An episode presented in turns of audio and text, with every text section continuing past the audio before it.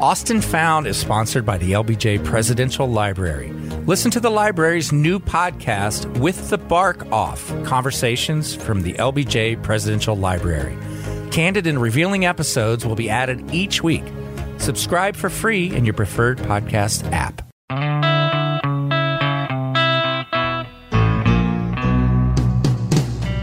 Literally an institution in this town of digging up old photos, old stories, collections, everything you can imagine under the sun about this great city. Greasy spoons, dives, old clubs. If you love this city, you're going to love it even more. Real people, real stories, real places. This is the Austin Found Podcast. Welcome back to the podcast. I'm J.B. Hager from the Austin American Statesman. And I'm Michael Barnes. Also from the Austin American Statesman. That's right. It's you a lot longer than me. Yes, 30 years. Today we're going to talk more restaurants. People do love reminiscing about Austin restaurants. Old diners, old restaurants, people, that's the sense memories stay with them for decades. And you're going to be surprised at how many of these have been around for 45 years now. That's true. Which in restaurant world is a very, very long time. Man, that's a fickle business, right? Yeah. And so you're going to recognize a lot of these names, and I have questions about some that I did not recognize. You took a snapshot of what the restaurant scene was like in Austin 45 years ago.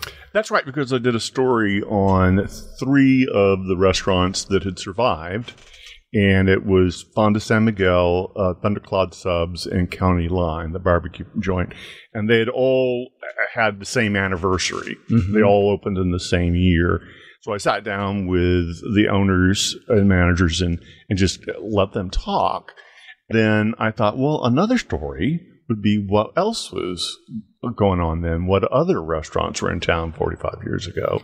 Well, first, let's talk about those. Yes. Those ones you just mentioned. I had no idea Fonda San Miguel had been around that long, and it's still like a special treat place to go. Exactly. And it was the first to really popularize interior Mexican cuisine, and it was based on, you know, the great work of the cookbooker Diana Kennedy, mm-hmm. who popularized interior Mexican cuisine in this country. In a city of Tex-Mex. It's a nugget, right? It was. Now it's harder to find a Tex-Mex restaurant. Right. Because, you know, it used to be that was the only interior Mexican, mm-hmm. practically. I love that it's right off kind of Hancock and 51st. Somewhere right there. Right around there. And you can drive by it 1,000 times and not know it's there, yes, unless you've gone in there. It's just well hidden. It's very quiet. It's like a lot of Mediterranean architecture in that it's all on the inside. Yeah. You know, everything. The outside is just kind of looks like a castle, but the inside is bursting with color and design. It's like stepping into somewhere special. It is. Right? And the food's excellent. And in County Line, were both of them opened in the 70s? I do know that the first one was, at least. Yeah. And they were both in West Austin, in areas that had pretty much been places where you went to avoid the rest of the city. Right. And it was way out there then. It was way out there. Both of them were. And they've become absolutely the most favorite spots for some people, the regulars that go there and have the same thing every time and love it every time. Now, the one in particular that's off of 360 and 2222, it's almost bizarre how you're right off the water. Right. Because that's Bull Creek feeding down into the mouth of Lake Austin. Bull Creek is right there, yeah. That canal actually comes up right up to it. It's pretty cool. It's a hidden gem if you haven't done that. And Thundercloud Subs is funny because that's a couple hippies that didn't really know what they had on their hands, did they? No, and certainly they didn't know they would go to something like 29 locations. And it's just one of those things that caught on with people who had the munchies and wanted something filling. They're good po' boys, but they are, or subs, I guess, but they remain popular. There's a tie-in with Thundercloud, too, that connects to our music scene. They have employed so many musicians in 40-some years. Absolutely. That's exactly the kind of person you find behind the counter when you go in. I've always had a theory with Thundercloud. If you hear a song that you don't know playing, mm-hmm. it's one of the sandwich makers bands. Oh, yeah. That makes sense. It's somebody that works there. It's their band. I almost guarantee you. But yeah, that's something we're pretty proud of around here.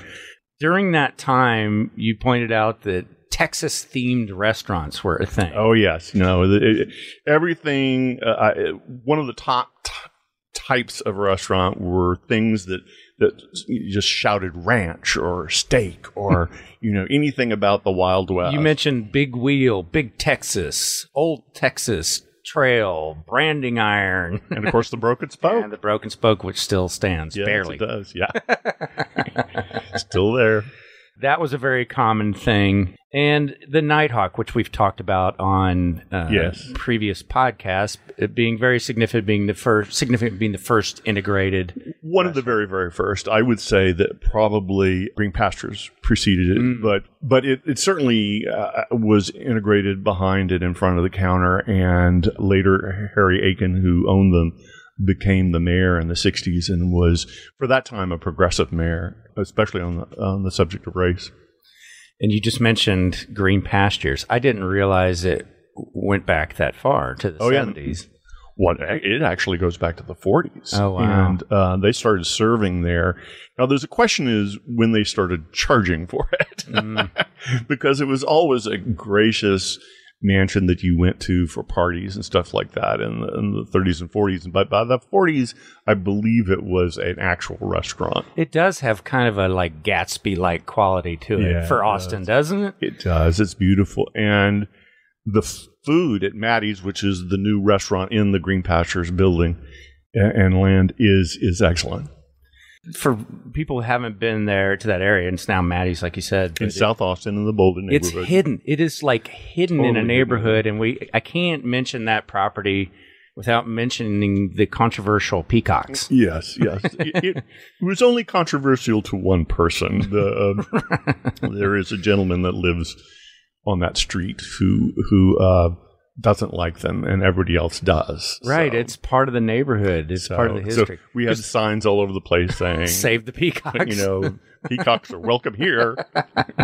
That kind of fizzled out, 5-6 years ago? Yeah. Well, did that guy calm down? No. Because they're loud, right? Peacocks are loud. And you honestly don't really want to live right next to one. So, and there are several there, so... But they're gorgeous, and you can find them all over the neighborhood, too. They don't just stay there at Green Pastures. They just roam the neighborhood. That's right. That's part of the charm of Bolton.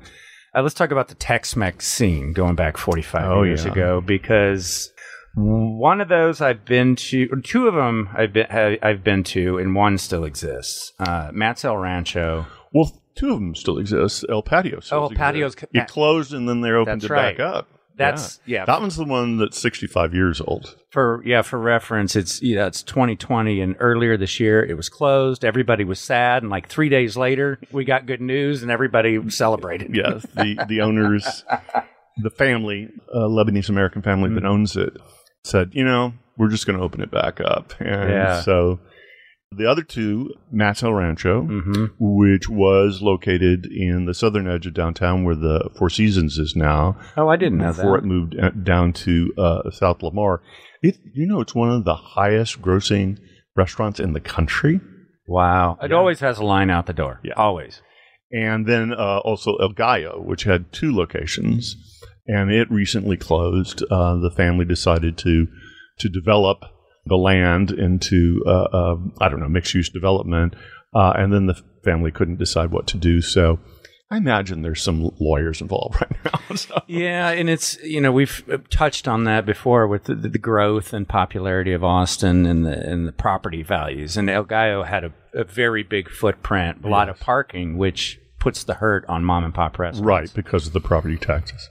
We have also mentioned on our East Avenue episode, you did talk about El Matamoros and El Mat, as it was called. El Mat, as it was called. It was a lot of people's favorite. It was closed by the time I got here, I'm pretty sure, in the 80s. I don't remember that location being a restaurant. And also on Tex-Mex, you mentioned Spanish Village Cafe on Red River, and I was trying to think, is that the same as Jaime's Spanish Village? Yes, yes. It was right across the street from Stubbs. Okay. And it has this kind of the stone, old stone architecture. Yeah. I've interviewed people who worked there, and it was still going strong, or not strong. It was still going until very recently. Then the gentleman who had that chain restaurants, they call them, and I can't remember his name. Oh, restaurants. Like Hooters is a restaurant, right?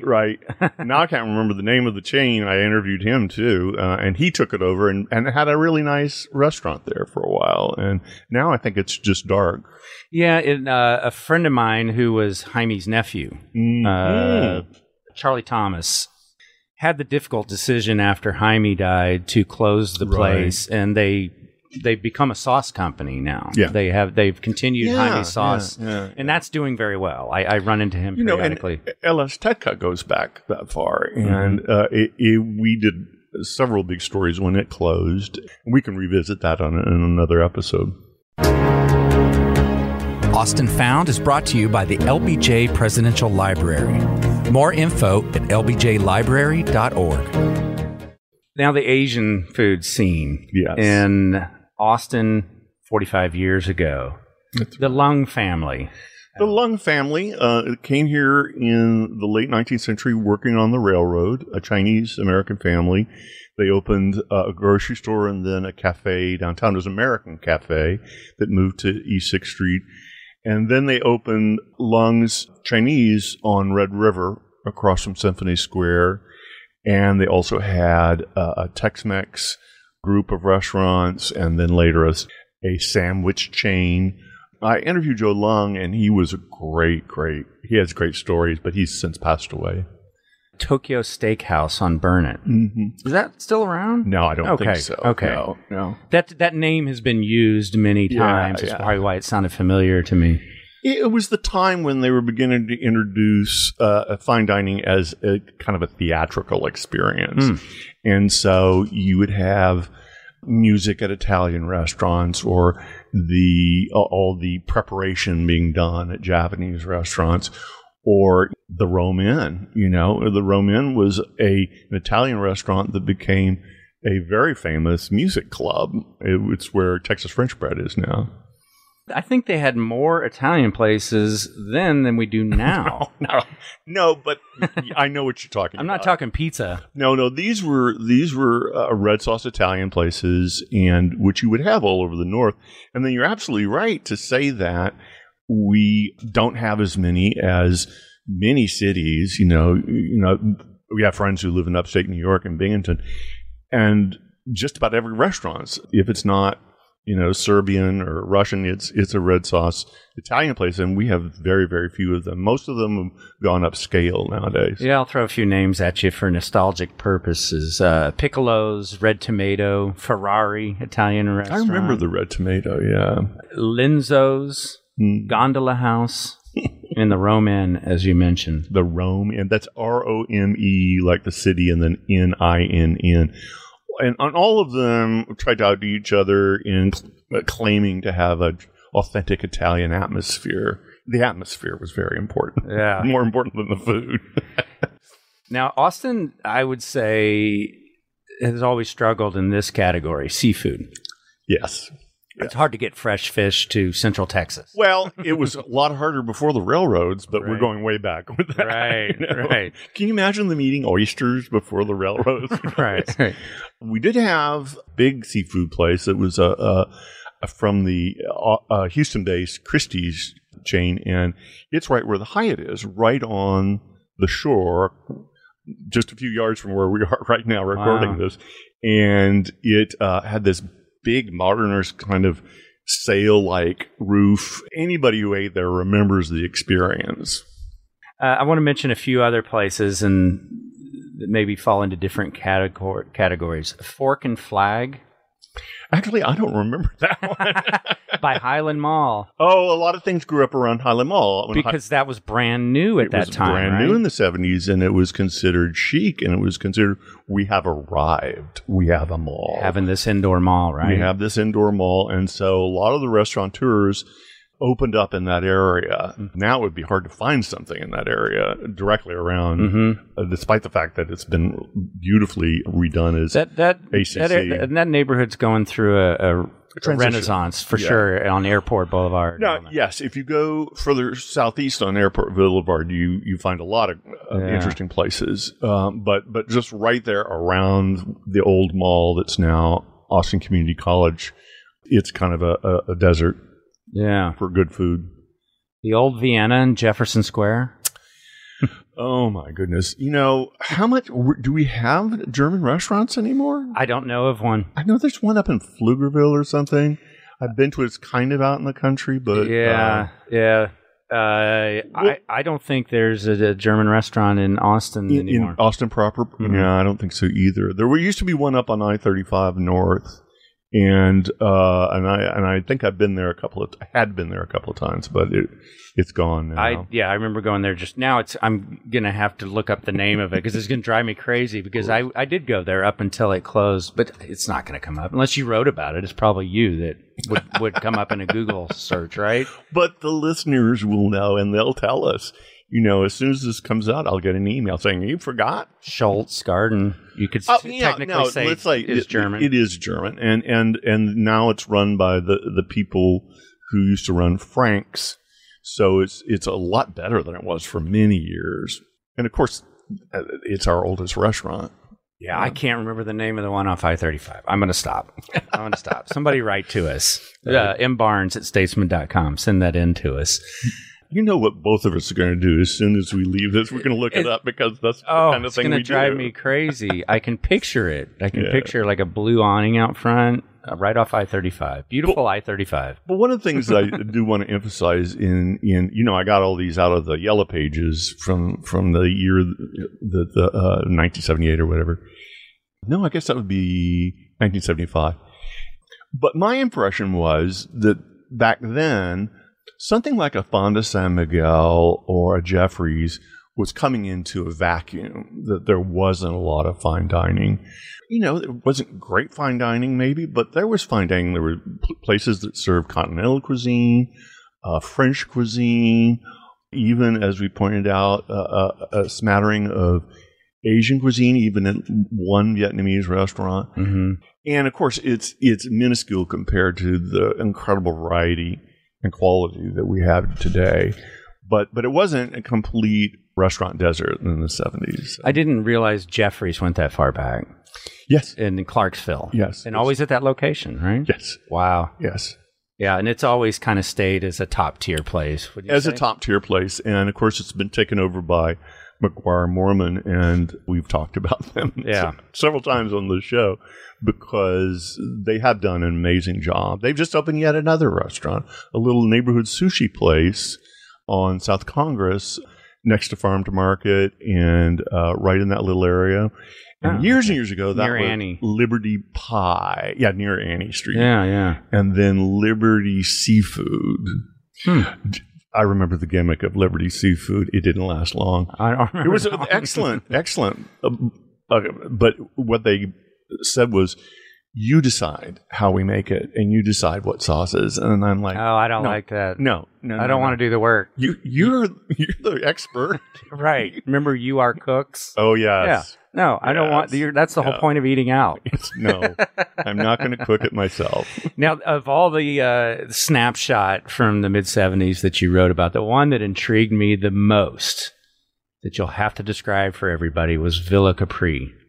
Oh, yes. I thought you were going to say Magic Time Machine. Oh, yes. Well, we'll get to... Okay, we'll mention Magic Time Machine, too. But Villa Capri, a Vegas-themed experience. Well, Vegas or Palm Springs, you know, it had the beautiful palms around it, and it was like the classic high-end motel with super modernist, kind of even Jetsony furniture and decor. I would have liked it in its heyday, right? You know, it's a shame that it got torn down because it could have been turned into something that today's would be very nostalgic, right? It just fell into disarray and decay, and now it's where, so the listeners today know, where the balloon-like Longhorn football practice facility is. If you want to call it that. Yeah. Okay, yeah, you did. I almost got through this without mentioning Magic Time Machine. Everyone has memories of going there. Oh, yeah. It was on East Riverside, and it's in a brilliant location, which I think the last thing that was there was a Joe's Crab Shack. Mm-hmm. And right on the lake, it was like going into some... like the Wizard of Oz, the Emerald City, because everything was all decorated in fantasy, and all your waiters were actors and singers who would come up and they'd have a character they played. And who remembers the food? I don't even remember what they served. I know. You went there for like a birthday. It was always kind of a special occasion thing. You went with your group to just have a wild time, but it's not remembered. And then if someone got up to use the restroom, they would put together a prank when you came back. I don't remember that part. Maybe they just did that to you. Yeah, maybe it was just me. And now I drive by that every day. As at the time of this recording, there are dumpsters out there and construction vehicles. Really? And it's going to be hopefully at last, a cider beer house with games. Oh, so good look in a great location. Now the boardwalk goes right in front of that. Exactly. It's really incredible. The planned pontoon bridge from Waller Creek is supposed to end up over there, near there, I think. Yeah. One last thing. I just had to ask you what it was like opening, and it's brilliant for this research, to open a 1975 Yellow Pages. Yeah. It had to be like a trippy. Blast from the past. And you had to have an ad in there to be noticed. You had to at that time. One of the interesting things, though, is that even as late as 1975, they didn't even sometimes give directions or addresses. They just said, by the lake. What?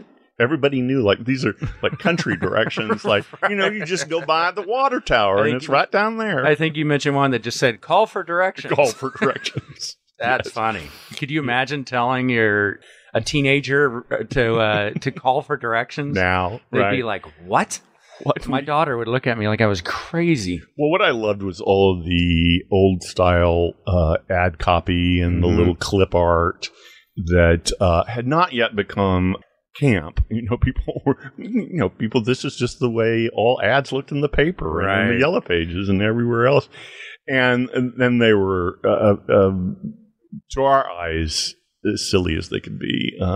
My father used to do that. That's one of his jobs was to come up with that crazy ad copy and pull out the clip art for grocery store flyers, I think my daughter asked me once why, as we were driving around, why so many businesses were named AA, AAA, AAA this, AA. And I said, well, they wanted to be first in the phone book. That's right. And I was... She looked at me like, what do you mean? First in the phone book. What is a phone book? Why do you talk that way, Daddy? I need to find an old phone book. That's funny. And well, anyhow, that's great stuff that you dug up to get that snapshot of Austin. If you'd like to comment on the show or suggest something, we are getting a lot of suggestions for future shows, things that you've probably already written about, you typically, send an email. To mbarnes@statesman.com. You can email me, jhager, Hager, @statesman.com, and pick up your copy of Indelible Austin. Indelible Austin, which is a lot of these stories were in my three books called Indelible Austin. They're collections of my history columns, and you can get them online, and you can get them at Book People. They have curbside service still, and we're still in lockdown when this was recorded. And we're going to have guests on as soon as lockdown is over. I know. We're very anxious to have iconic Austinites, people you've written about, interviewed. People from every kind of background, as long as they can tell a good story.